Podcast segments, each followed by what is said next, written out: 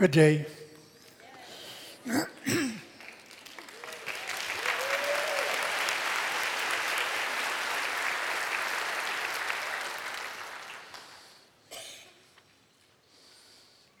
Are you happy today?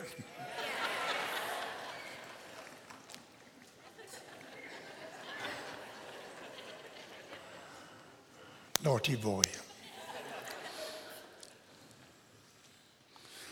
Last Sunday morning, I was sitting in my regular seat in the back row, and about three or four rows in front of me was a burly gentleman.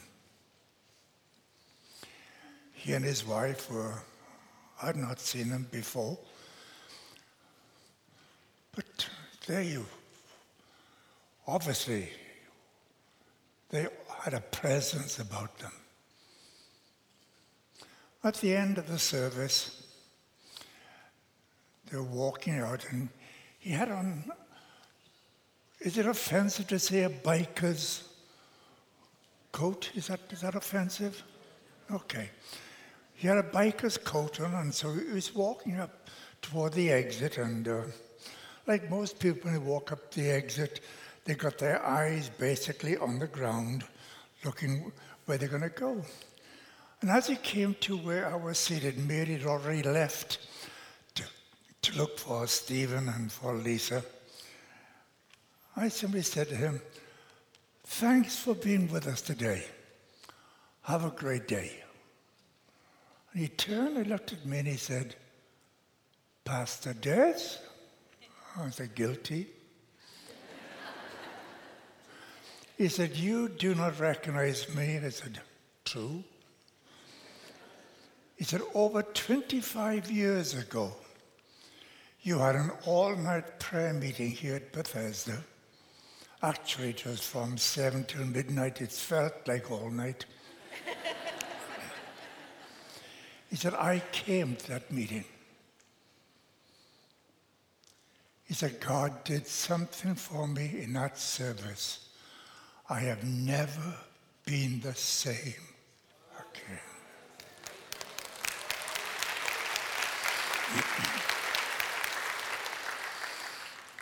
If I'd been a younger man, I would have remembered to get his name and address. But you know, when you get old, you begin to, uh, yeah, forget things. And so I was going to talk to you this morning about the power of prayer. Then Pastor Dan advised me one day this week that we are going to be celebrating communion. And so I thought, well, perhaps I better change my subject. And so I began to look at the subject of communion.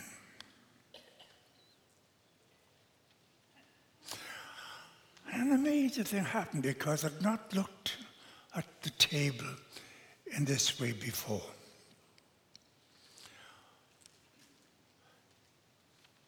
From this, the Lord's Supper, after the barakah or the blessing, it said they went out having sung the Hallel, they sung the hymn. In the next 24 hours, we have the most intense period of prayer in the life of Jesus mentioned anywhere. Now, I had noticed that before. I'd not paid very much attention to that before. But from the moment they walked out and crossed the Kidron to go to the Mount of Olives, there were a series of intense moments of prayer in which the Lord was involved in, in praying for a variety of things. John, in his gospel, speaks in chapter 17 of the high priestly prayer of Jesus. We're not told where that took place, but we know it took place after the communion service and before the cross. So, somewhere in that 24 hour period of time, the Lord prayed.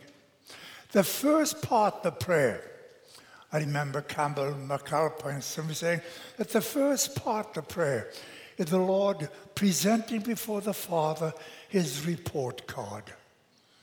He said, I have finished the work that you've given me to do. The second part, that prayer, is he's praying for you and praying for me, as well as praying for the disciples at that time. And one of the things he prays is this Father, please don't take them out of the world, but keep them from the evil one. I thought, oh, obviously that's important. That the Lord wants us to remain, to function here upon planet Earth, but He's also asking us to be protected from the evil one. From there, they went to the garden. A while in the garden called Gethsemane, he took three of his disciples a little closer. And oh, I've been to that place many, many times, both the official one and the unofficial one, the private garden. And he simply said to the disciples, Pray that you enter not into temptation. I thought, oh, so he prayed that we'd be kept from the evil one. And now he's praying, pray that you'll not succumb to the enemy. Then from there, we, we know very well about the trial and how that went. But then we get the cross. And when we get the cross, out of the seven statements which the Lord makes on the cross, at least four of them are expressions of prayer. The first one is a very, very honest prayer. It's the why prayer. Father, why have you forsaken me? The second prayer is the prayer of love. Father, forgive them. They don't know what they do. The third prayer is a prayer of need. I thirst. I thirst. The fourth prayer to be the prayer of commitment. Father, into your hands I commend my spirit. So while I was meditating upon these principles of prayer, my mind went back to the first prayer when the disciples said to, to Jesus, John gave his disciples a pattern, a format, a prayer. Why don't you give us one? And so I turned back to the disciples' prayer. And it's in three parts. The first part is the part in which he eulogizes the Father. Our Father who art in heaven, hallowed be the name. Why don't we just quote it together? Come on.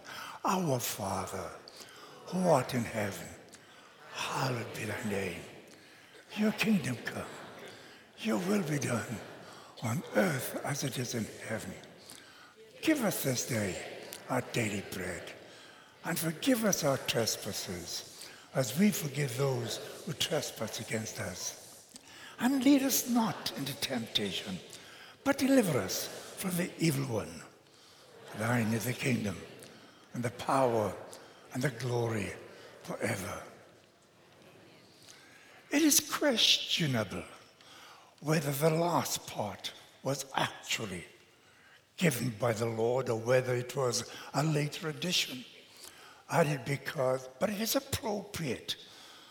And so if you add the, the last statement, you've got six statements which are directed to the Father, and you've got six statements which are expressions of prayer. And the last of those six statements is this deliver us from the evil one. And so I thought, at the beginning of his ministry and at the end of his ministry, I hear the Lord simply saying, Father,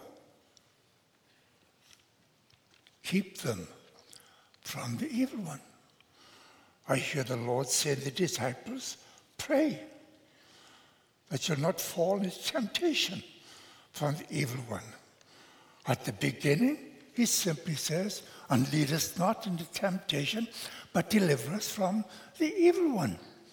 So I began to think, okay, Lord, why? It is so important for us to recognize the conflict that we're in. And it dawned on me.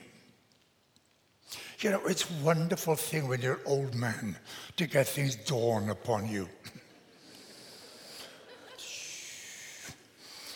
You'll catch that later on. the first, we have an enemy. In fact, his name, when given in Hebrew, Ha-Satan, is either used as a noun, in which it becomes his name, or it's used as a verb, which speaks of what he does. It's either he's called Satan or he's involved in accusation. Keep us from the enemy the one who accuses us. And so I began to think so, what does the enemy do to us? And I began to realize there are at least five areas in which the enemy of our soul is very, very actively involved in our lives. First of all, our enemy he opposes the Word of God. Say it with me. He opposes the Word of God. It's introduced in the early part of Scripture, where in the garden, to the delightful couple, Adam and Eve, or really Ish and Isha, because that was basically the, the description. Satan said to them, said to her rather, Hath God said? And throughout all of our lives, we are challenged by the enemy. Is the word of God true? Is it real? Is it dependable? In the 50s and 60s, there were three men who were essentially prophets sent to the world. One was C.S. Lewis. C.S. Lewis wrote a book, The Screwtape Letters. And in this little book, he speaks of there being a place in the enemy's headquarters, a sacred, special place called Teleologia. Teleologia? Well, Logia obviously speaks a word. And C.S. Lewis, in his own inimitable way, described that as far as the enemy was concerned, and more particularly and precisely as we come to the end of the age, that he would be extremely interested in changing the meaning of words. And the only reason why he would want to change the meaning of words is so that he could discredit the word. that in the beginning was the Word. And the Word was with God, and the Word was God. Another prophet was Malcolm Muggeridge. And he was saying a similar kind of a thing. And then, of course, there was the mischievous Francis Schaeffer. When we were pastoring in Australia, I used to recommend to all the, the young people who were about to go to college that they would read the writings of Francis Schaeffer. There were two books in particular that I recommended. One, The God who is there and is not silent. The second, How then should we live? When I came to Texas, I'd been here about six weeks, and I learned to my great delight that Francis Schaeffer was beholding a seminar downtown. So I, I went to hear Francis Schaeffer.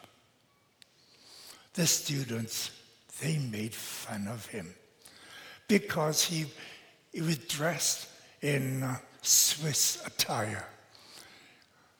In Switzerland, that would have been classical dress. Over here, uh, it looked kind of strange. and the students laughed and laughed and laughed. They didn't listen to what he said. They were so taken up with the way that he looked, they didn't have ears to hear what he said. And Schaeffer made this a uh, sounding statement, echoed by Muggeridge, echoed by C.S. Lewis. He said, The challenge that the church is going to face in the next 40 years will be the changing of the words to discredit the word of God that we will not believe. But he said, God is not a man that he should lie, or the Son of Man that he should repent. Has he not said it? And shall he not make it good? Satan opposes. What's the first one? The Word of God. Okay, Pastor, they've forgotten already. I may as well, I may as well go home and have dinner.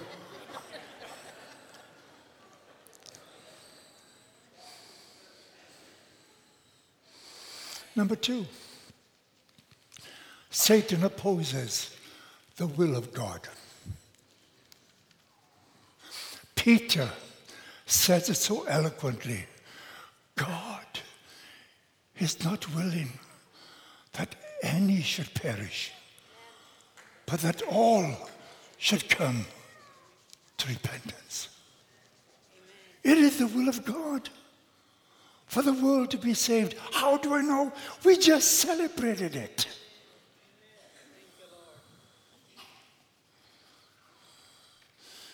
When I was a younger man, which is a long, long time ago, I used to ask myself the question, and it's always tough when you ask yourself a question because you usually come up with stupid answers. And I used to ask myself the question. I can appreciate the fact of Jesus dying.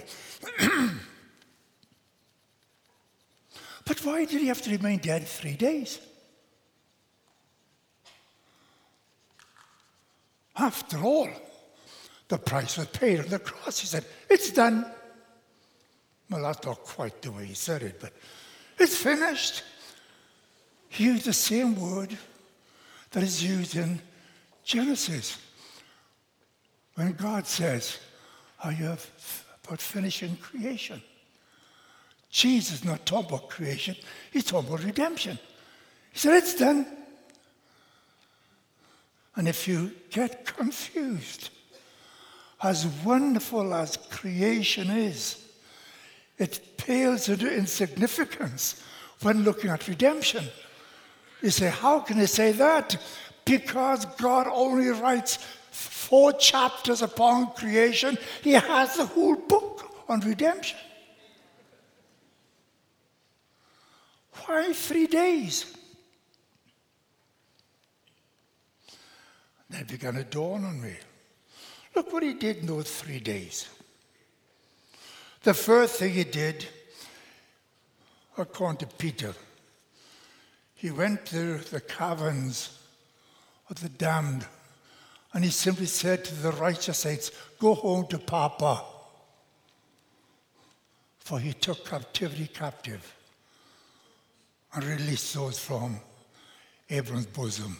They went back to Papa's place.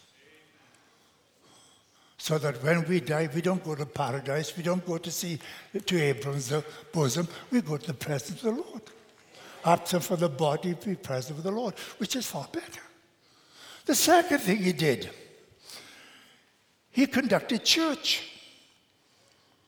We're told that he, he preached a sermon. Man, but his audience was not eloquent, was not sharp and smart like the one here in Bethesda.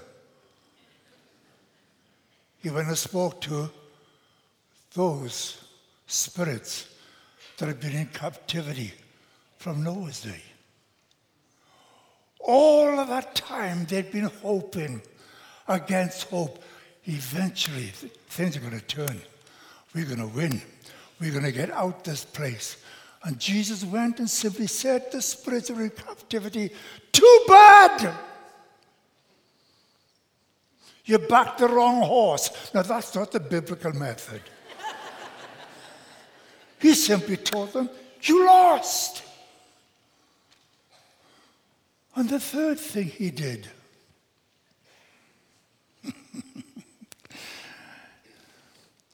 he walked over to the corner where there was a shivering, shuddering, scary individual.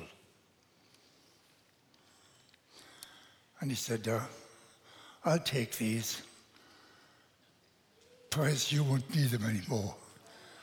He holds the keys of death and hell.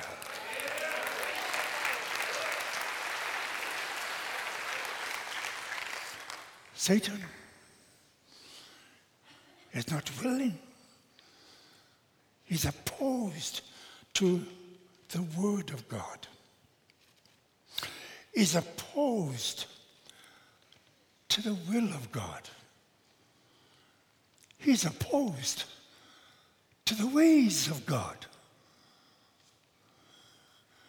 Jesus had just come out to the waters of baptism, and the Holy Spirit descended upon him in the form of a dove. The voice from heaven said, This is my beloved Son. And the, Holy Spirit takes him to the desert to be tempted of by you know who. After 40 days, he was hungry. That's an understatement. After 40 days, you are terribly hungry. In fact, when you're going along fast, you go through three stages. The first stage, for the first three days, you're hungry. Even Halloween, that's not the word I wanted. What's a Jap- what's a Japalinos? Not Japalinos, jalapenos. I've only been here 40 years. but after three days, even they smell good. then you lose your desire for food for about 10 days. And about the 12th day, the 50th day, your hunger comes back in a much more intense way. You go through about three days, your hunger dissipates. And he returns about 40 days later. Only this time, it's the last warning of your body feed me, or I'm going to implode. Jesus was at the place of implosion. And the enemy comes along and says, You, if you're the Son of God, why do you turn these stones and make them bread? Now, bread is not the thing to eat after being on a 40 day fast. Jesus said, Hey, the one who brought me here and the one who is able to sustain me here, even if it's a hundred days. But Satan said, hmm. It quoted the word in a wrong sense. He was opposed the ways of the Lord. Then Matthew says, He took him to the pinnacle of the temple. Friend, may I be honest with you? Be careful where you let the devil take you. Ooh, ooh, you missed it. be careful about what he asks of you and be careful where he takes you. And he says to the Lord, Hey, the word says he'll give his angel charge over thee to keep you in all your ways. Just jump. The Lord looked at him and simply said, Uh uh-uh. uh You don't understand, Satan. It's not if I go floating down. But it's if I be lifted up, will I draw all men unto me. Satan lost the challenge. He's opposed to the word of the Lord. He's opposed to the will of the Lord. Huh? Is opposed to the ways of the Lord. He's opposed to the worship of the Lord. He looked at Jesus, takes him to a high mountain. We're not sure which mountain he took him to. There are all kinds of ideas, but we know what he had him there for. And he simply said, I want you to take a look at this. And suddenly, like a flash, before his eyes. He showed him all the glories of the world. And he said to him, All this is yours if you just bow down and worship me. I have to ask the question why did he show him all the glory so quickly? I submit to you because what the devil has to offer does not stand inspection. The quick flash, it looks good. But if you inspect it closely, it's like, uh, uh, uh, uh, uh, that's not real goods. How come we showed him so fast? Because I submit to you, the devil doesn't have much to offer. Jesus simply said, Satan, you shall worship the Lord your God, and him only shall you worship. And Satan left him for a season. Ah, but he's also interested or opposed to the work of the Lord. The Apostle Paul, right to the church of Thessalonica, simply said, I wanted desperately to come and see you. But I couldn't because Satan hindered. This is why we are reminded in the scripture pray that you fall not into temptation. Pray that you overcome the enemy because he does not have your well being at mind. I need to close. And I've only just started.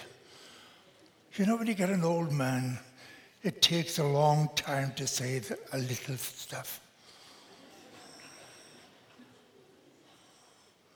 How do we overcome the enemy? I submit three ways. Obviously, the, the one that we look at is the matter of prayer.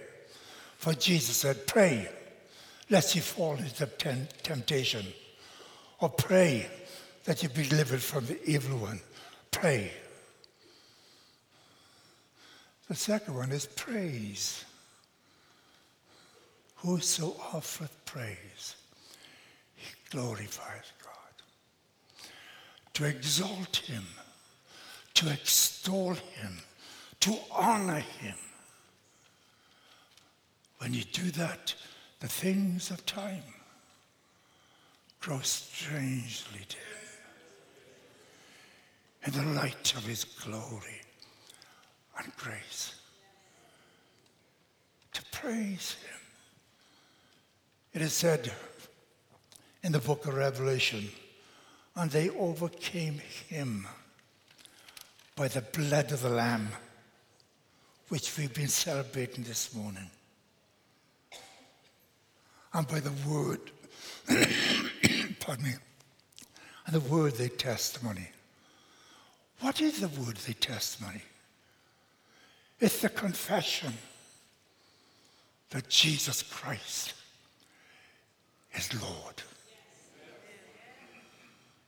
Let me close. I was minding my own business, sitting in Starbucks, drinking a small cappuccino. And suddenly, a lady came up to the table and said, Reverend Evans, I knew she's a close friend.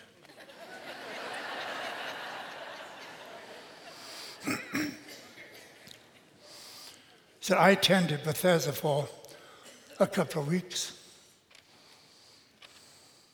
I said, like every other place I went to. I want you to know I've, I've since rejected it. I said, oh. said, it doesn't work. I said, oh. That's what you mean. Well, I said, you talk about miracles. I said, they don't happen. I said, oh. And so she went on with a litany of things. Apparently there was, she had a problem. She'd, she must have talked to the Lord about it and expect the Lord to resolve it immediately, and it hadn't happened. And so she said, uh, I just want you to know you're a hypocrite. I said, guilty. I said, saved.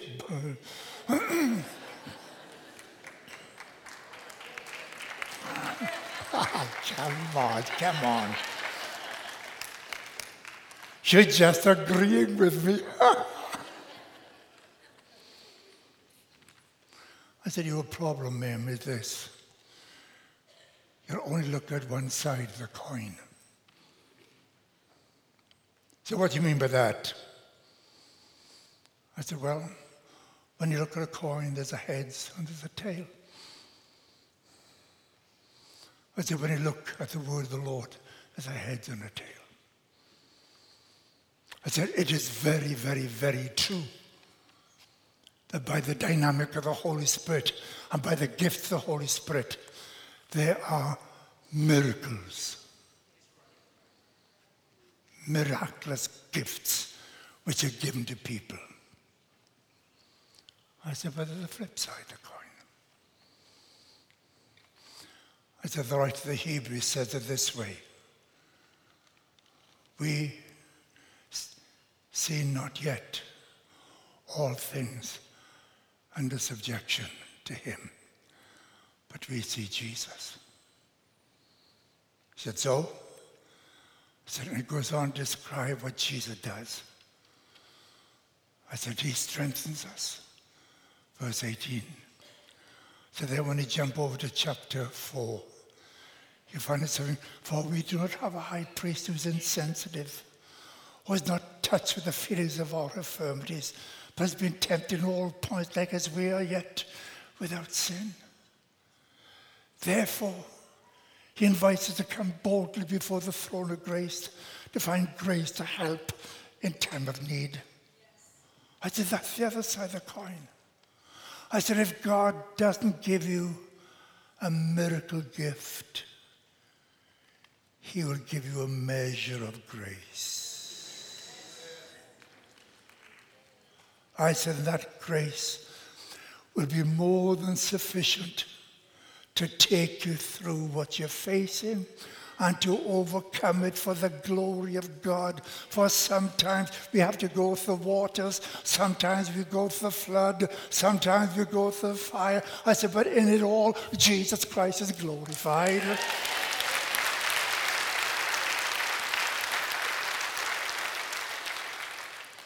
She blessed me with words that I'm not allowed to think, leave alone say. And then she said, uh, I'm going to have to go back and discuss this with my mentor.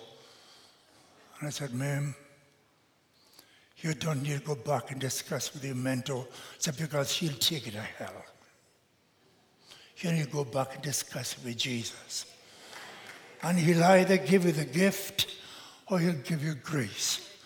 I said, whatever, both will be wonderful because they'll come from the Lord Jesus the Christ. This morning, friend, we've celebrated the Lord's Supper.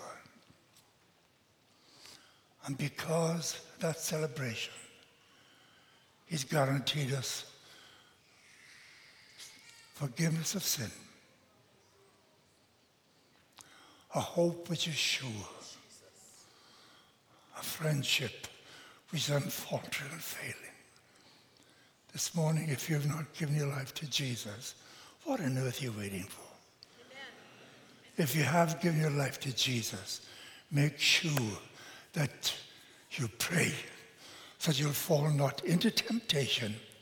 You'll praise that you might glorify God and you'll speak out with your mouth that Jesus Christ is Lord.